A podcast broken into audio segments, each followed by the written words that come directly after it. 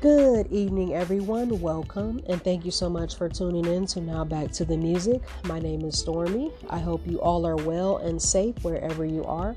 Today is Monday, July 6th. And according to hiphopdx.com, Master P teaches the stock market and business ownership while crowning Lil Baby and DaBaby. In a one hour long sit down with Hip Hop DX, not only did he break down why he feels black ownership is an absolute must for the next generation and how he feels establishing a new line of potential generational income with Rap Snacks and his Uncle P brand, as well as staying involved in the community.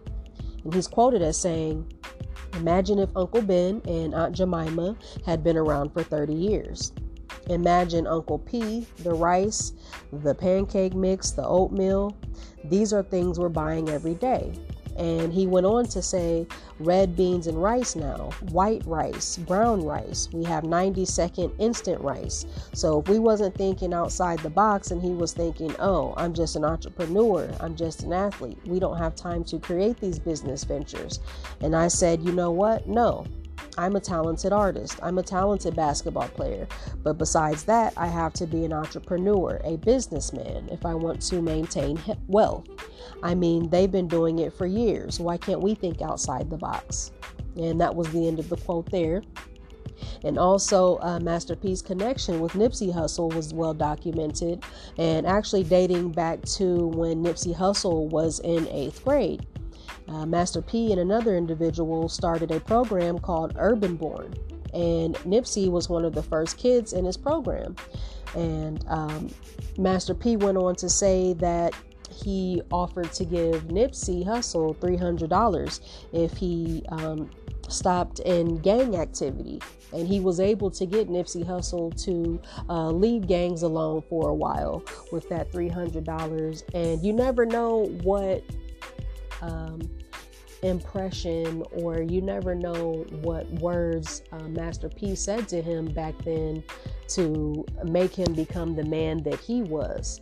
Now, I'm not saying that Nipsey Hussle didn't work hard and, and earn things on his own, but you just never know the impact that you have on a young person. And I think that's a beautiful thing that he had that impact on Nipsey Hussle at such an early age.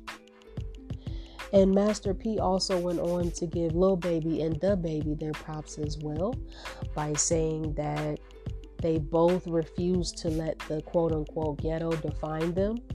And you can check out this entire interview on youtube.com as well as hiphopdx.com. And you can also read the entire article on hiphopdx.com as well.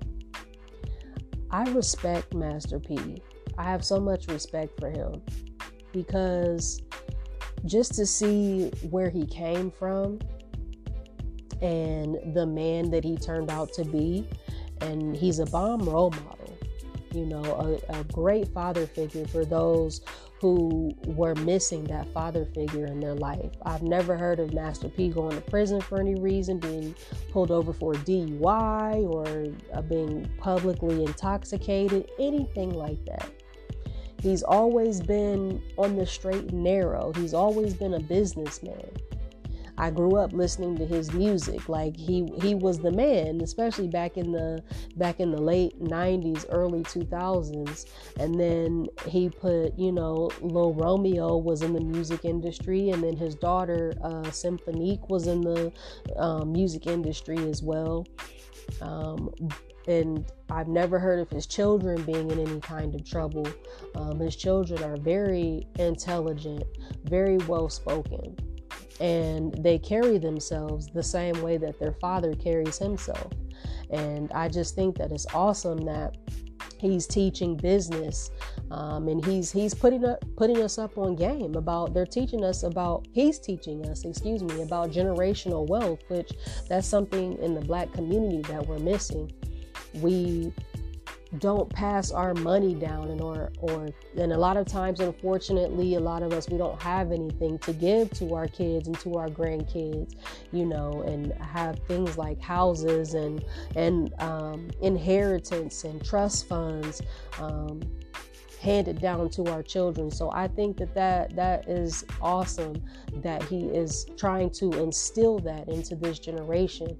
And um, and it, you know, as time goes on, um, that as the generations go on, we may, we are making more money, and we are um, we do have more education, and we are trying to make things better for our children. And um, I yeah, I just think that's great. So I just thought I would share that article with you guys because I thought that was something positive and uplifting to share with everyone. Um, so, thanks so much for listening and take care.